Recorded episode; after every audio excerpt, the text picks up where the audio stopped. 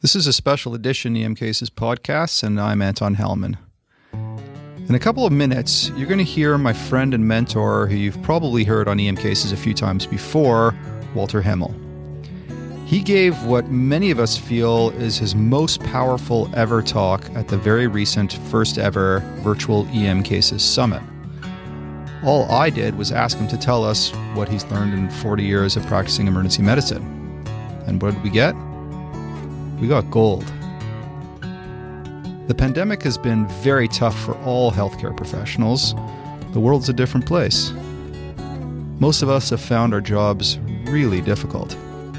I feel that there's a lot of anger and frustration out there, and I find that within myself sometimes too. Well, if you feel this way, you're not alone. And there are ways of dealing with the adversity we face almost every day.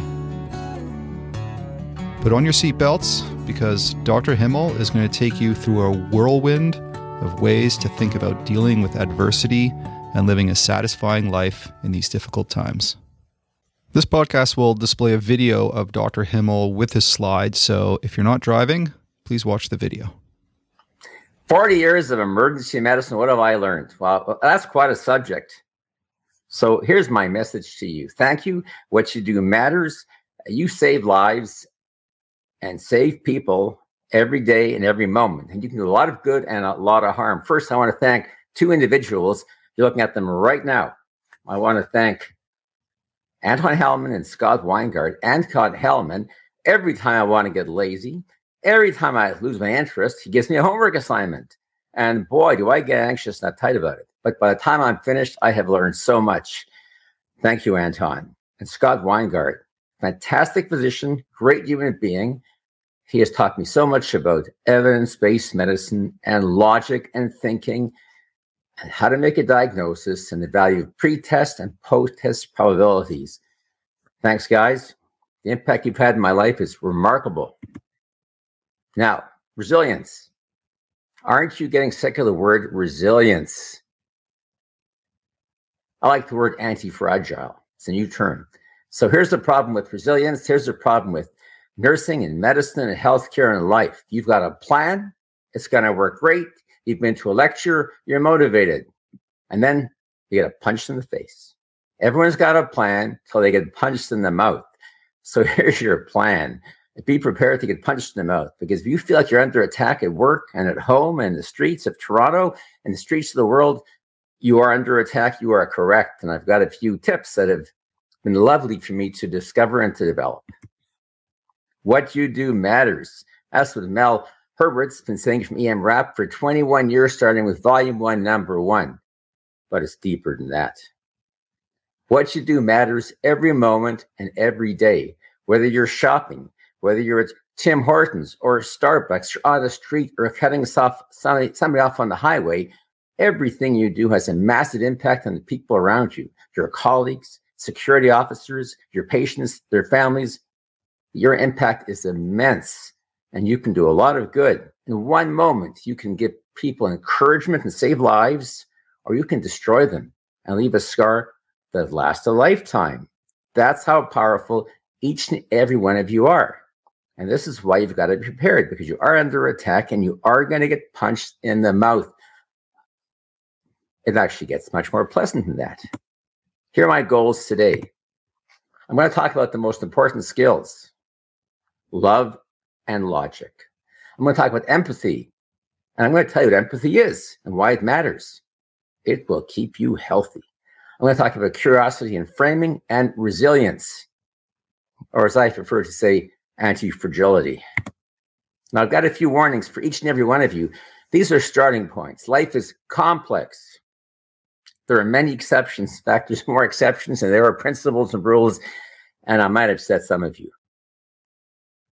uh, for a moment here there. So I want to talk about burnout for a moment. Burnout. Wow. Well, let me tell you what I think we've been experiencing. I have been experiencing for the last uh, uh, 67 years on and off, but especially the last two years. In the last two years, I have questioned everything I ever believed in politics, democracy, governments, medicine, hospitals, healthcare, my colleagues, my managers. I'll be quite frank about it. I've been extremely depressed until recently. In fact, had I walked into the emergency department and had a psychiatrist ask me three or four months ago, have you ever thought of harming yourself or anybody else or anybody else? What do you think I would have said? I'm not going to tell you. But I've got some good news for you. I've been quite euphoric for the last couple of months because after a year and a half of adversity, I'm starting to come out of it. Now, some of you I know are depressed. Some of you already are into PTSD. Some of you are struggling. We're all at different places, but there is hope, as you're going to shortly find out. So, Bertrand Russell is a famous mathematician, philosopher, and social activists. Now, what did Bertrand Russell say? And I've been searching widely to understand what's going on in the world today. I, have been searching since I was born in 52, actually. He said the whole problem with the world is that fools and fanatics are always so certain of themselves. That is arrogance. What is arrogance? The belief that you are right. Wiser people are so full of doubts. So you've got to go to YouTube and put in the following words Bertrand Russell, message for the next thousand years. This is a two minute video, which was unbelievably invaluable to me and will be to you, I am sure. And here's what Bertrand Russell was asked two minute video. He said, One last question, Lord Russell. If this film were to be looked at for our descendants, it's like a Dead Sea Scroll in a thousand years, what would you think is worth telling? Bertrand Russell is talking to you. Here's what he said. He would say, I have two messages. One is intellectual and one is moral. First, the intellectual. And this is difficult. Look at the facts. Look at the facts and ask yourself, what are the truths that the facts reveal? Deal with the world, I'm paraphrasing, not as you wish it should be, but as it is. Look at the facts. And the second message was a moral message. Love is wise. Hatred is foolish. Now, he did not say love is stronger than hatred. In fact, that's pretty debatable. But he said love is wise and hatred is foolish. He said years ago, he's passed away now, that the world is becoming interconnected. Have you heard that before? I mean, there's 9 billion of us going through the same thing at the same time today he said that as the world is getting more and more interconnected, we must learn to tolerate and to be able to manage people we do not like and ideas we do not agree with. Because if we do not, the world's in trouble. If we not, if we do not learn to live together and to prosper together, if we not learn to live together, we will certainly, this is coming up and you can guess it, we will certainly die together. Now, life is difficult. If you're a student, parent, roofer, doctor, nurse, social worker, social activist, you will be challenged and punched in the face on a regular basis. Love and logic. Now, let's talk about expectations. If you belong to a college of nurses, college of social workers, if you have an employer or a boss, a parent, expectations, they all have expectations. I mean, look at this. This is from the uh, college in Canada. You're supposed to be a professional, a communicator, a collaborator, a medical expert, a scholar, a health advocate, and a leader. And you've got a whole host of expectations. And you're getting emails every day. Do virtual medicine. Don't do virtual medicine. Work for less. Do wow expectations. But what's the one thing you never hear? How? You get the where, what, where, when, who. Nobody talks about the how. And you and I both know exercise and yoga and push ups and being a vegetarian isn't adequate for dealing with the challenges of life. They're very helpful, of course.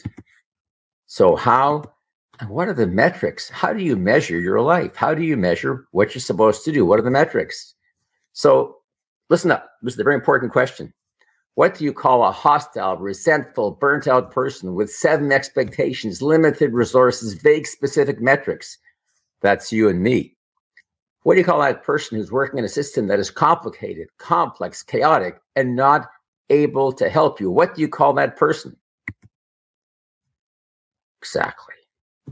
That person is you, a normal health care professional.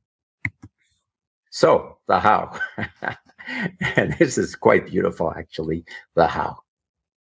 The two skills and the two support systems the empathy and the curiosity, and the support systems are your fellow humans and knowledge. I'm going to define empathy and curiosity, but I will begin by saying the following With empathy, you will not get angry. With empathy, you will get through the day without becoming angry, and anger is destructive. And with curiosity, you will not become bored. With curiosity, you will not get burnt out. Because once you become bored, your life will be hell. And all the money in the world and all the praise in the world will not save you from PTSD and boredom and your humans and knowledge. What is empathy? Now, what the hell is empathy? Empathy is a belief and a skill. It takes practice. Empathy is the belief. Empathy is the belief that people are entitled to their feelings. People are entitled to their feelings. That is the belief. And it is the belief that if you knew their story, their feelings would be absolutely understandable. Not lovable, not understandable, but understandable. Why is the skill important? The ability to understand people are entitled to their feelings? Because when you practice that skill and you remind yourself they're entitled to their feelings, they become tolerable. They become understandable. You don't get angry. And believe me, you're going to meet a lot of angry, unpleasant people. In fact, you probably have been meeting tons of them lately. Now, here are two very important expressions. The first one comes from Lou Holtz, a famous football coach. I put these expressions in my brain on a daily basis. I've got to remind myself people need love the most when they deserve it the least. Isn't that the truth? People need love the most when they deserve it the least. That describes your patients, your colleagues, your parents, your children, your significant others, your pet dog. This is the truth. And until you can accept that truth, it's going to be a tough day, a tough year, and a tough career, a tough life. Now, there's a wonderful book called Seven Habits of Highly Effective People, translated to over 30 languages, written about 25 years ago by Stephen Covey. Habit number five seek first to understand, then be understood. These are the essential ingredients of empathy. Seek first to understand, then be understood. If you want to know why lecturing people and telling people what to do produces anger and hostility, there's the answer. You've got to do the work up front. Curiosity. What in the world is curiosity? Curiosity is the belief that everything you believe, everything you think could be defective or wrong. I'm not saying your values, your values are your principles. Man, some of your principles are amazing. Hold on to them. But the facts, as you interpret them, your thoughts, could be wrong. It is the belief your thoughts could be wrong. And what is the skill? Only when you begin to understand that your thoughts could be wrong, your understandings could be limited, then can you use the skill of curiosity to say, what the hell is going on? What just happened? With curiosity, every day will be interesting. With empathy, no day will make you angry. If you're not getting angry and every day's interesting, you are going to be awesome. Now, believe me, in my opinion, there's only two options in this life awesome and hell. Curiosity, empathy, skills, and belief systems. How about support? That's our fellow human beings, our friends, our colleagues, our fellow humans.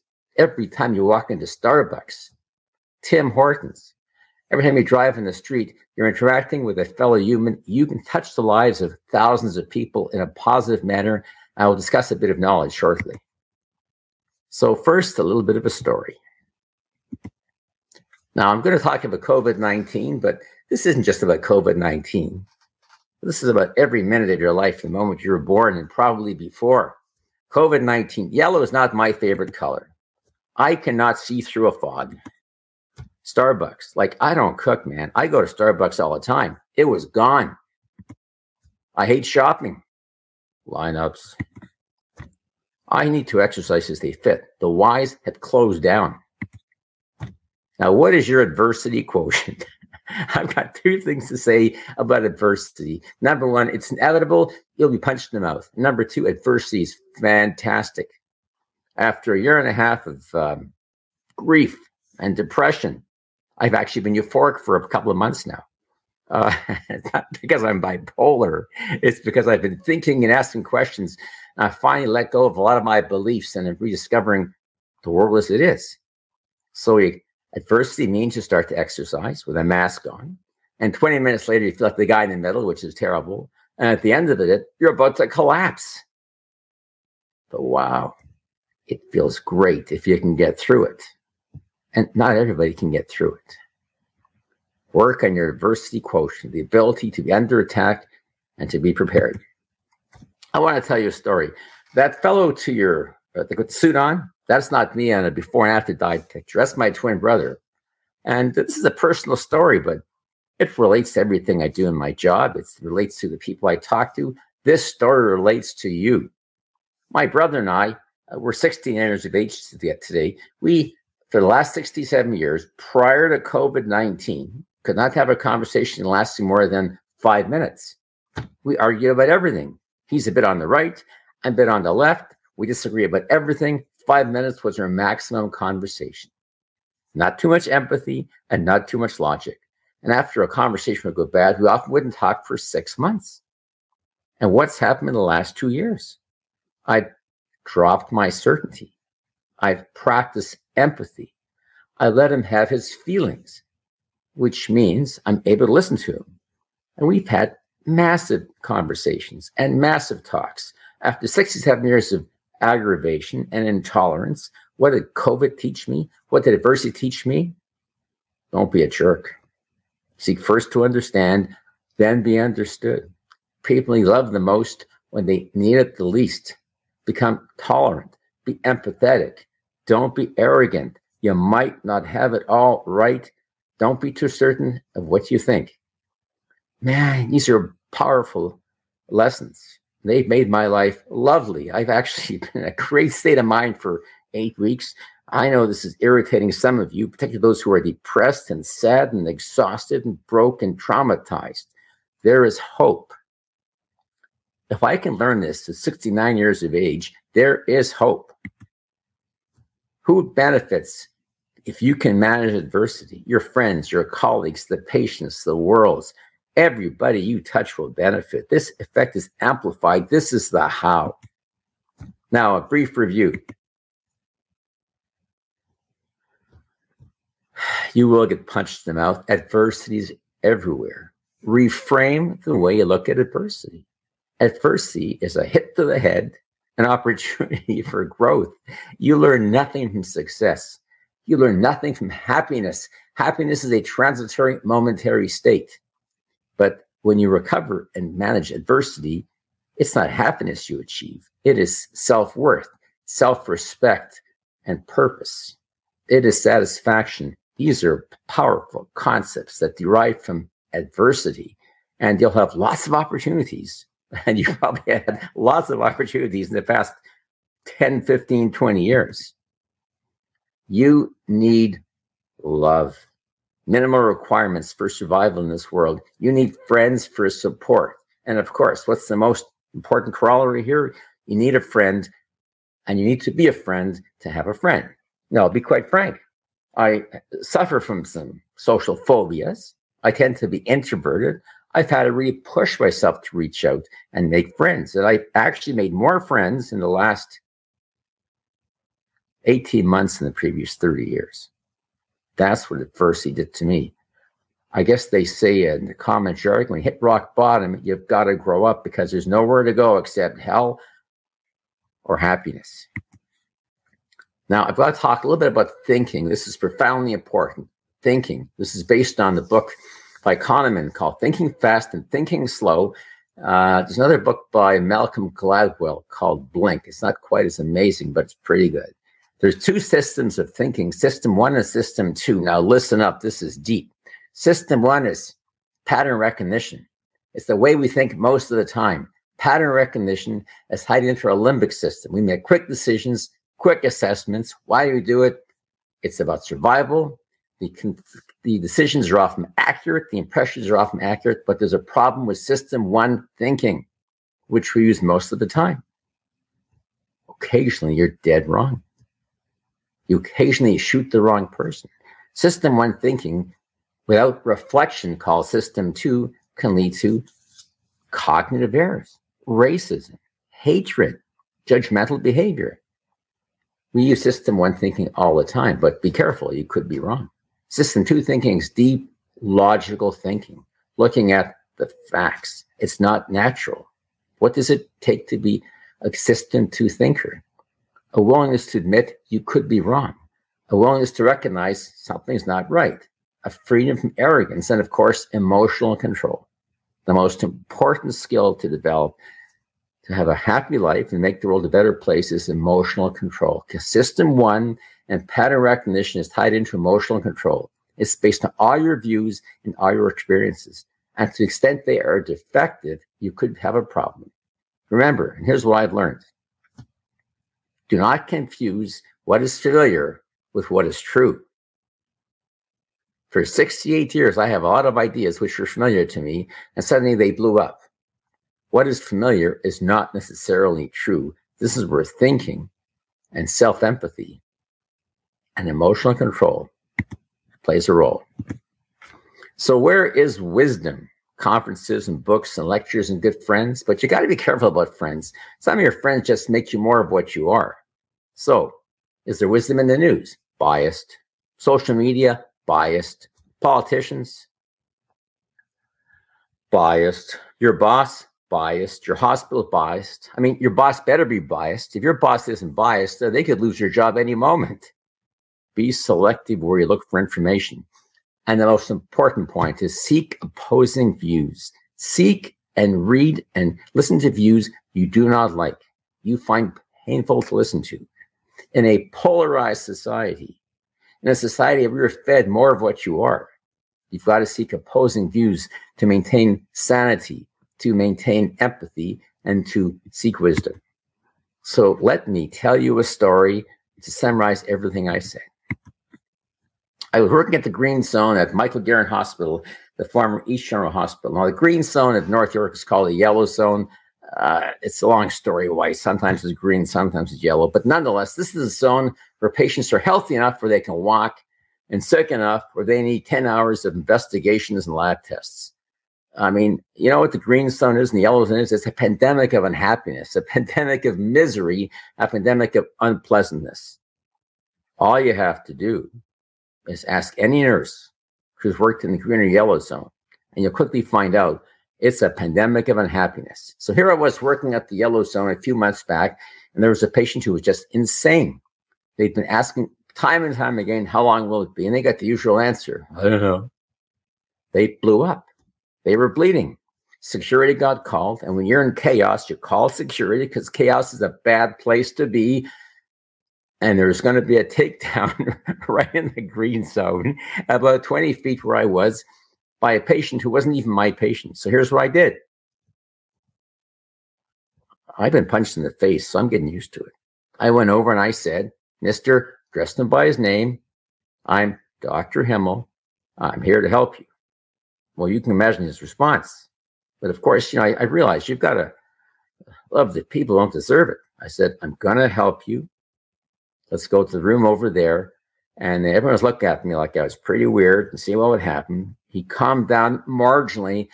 We went over to an empty room. In fact, it wasn't empty, but the person cleared out, so we got his room. And uh, I spoke to him respectfully. It wasn't easy. I reminded myself about the principles of empathy I taught. I sorted of his laceration. Uh, I was shaking. I was so uptight and anxious about it. And he told me an amazing story. his son.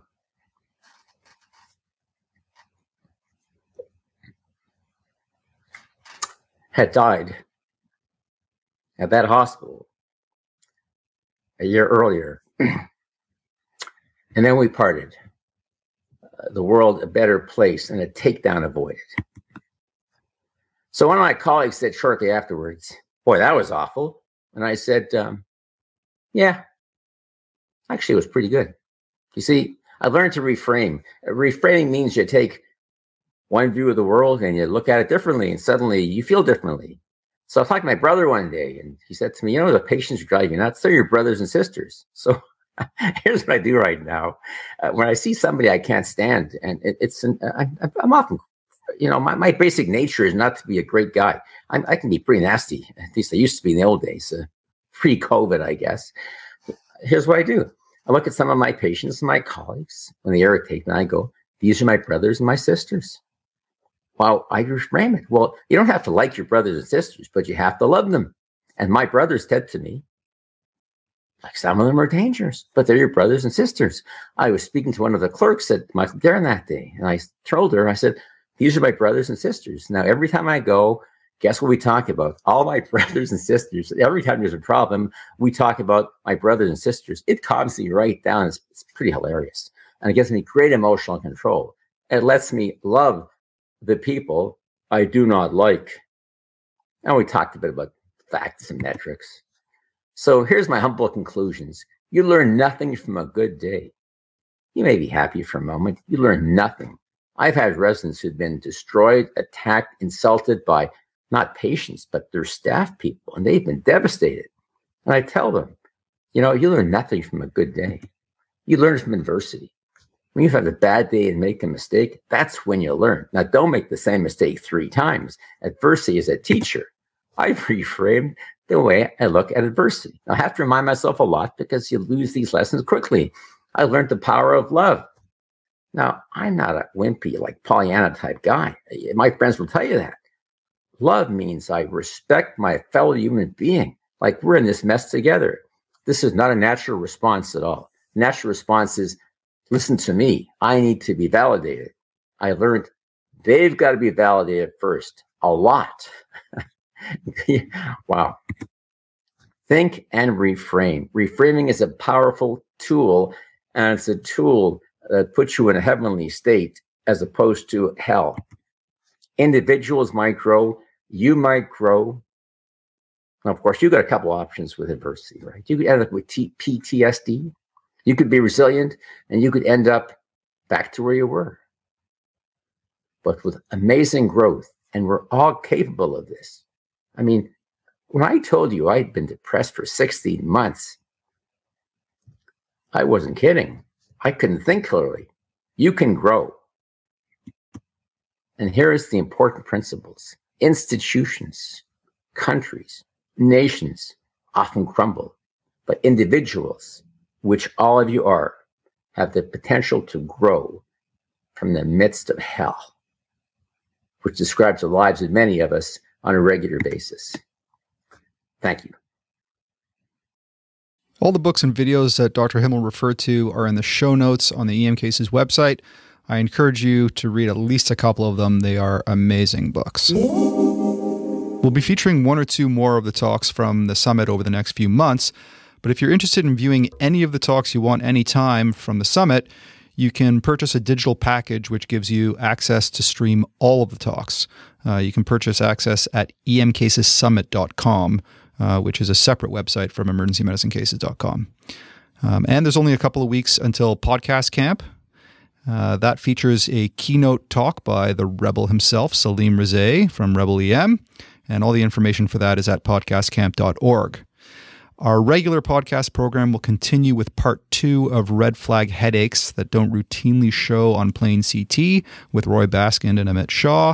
And we're going to cover cerebral venous thrombosis, giant cell arteritis, and idiopathic intracranial hypertension. So until next time, hope you're now better prepared for adversity and your work and life become more satisfying, like Dr. Himmel's has.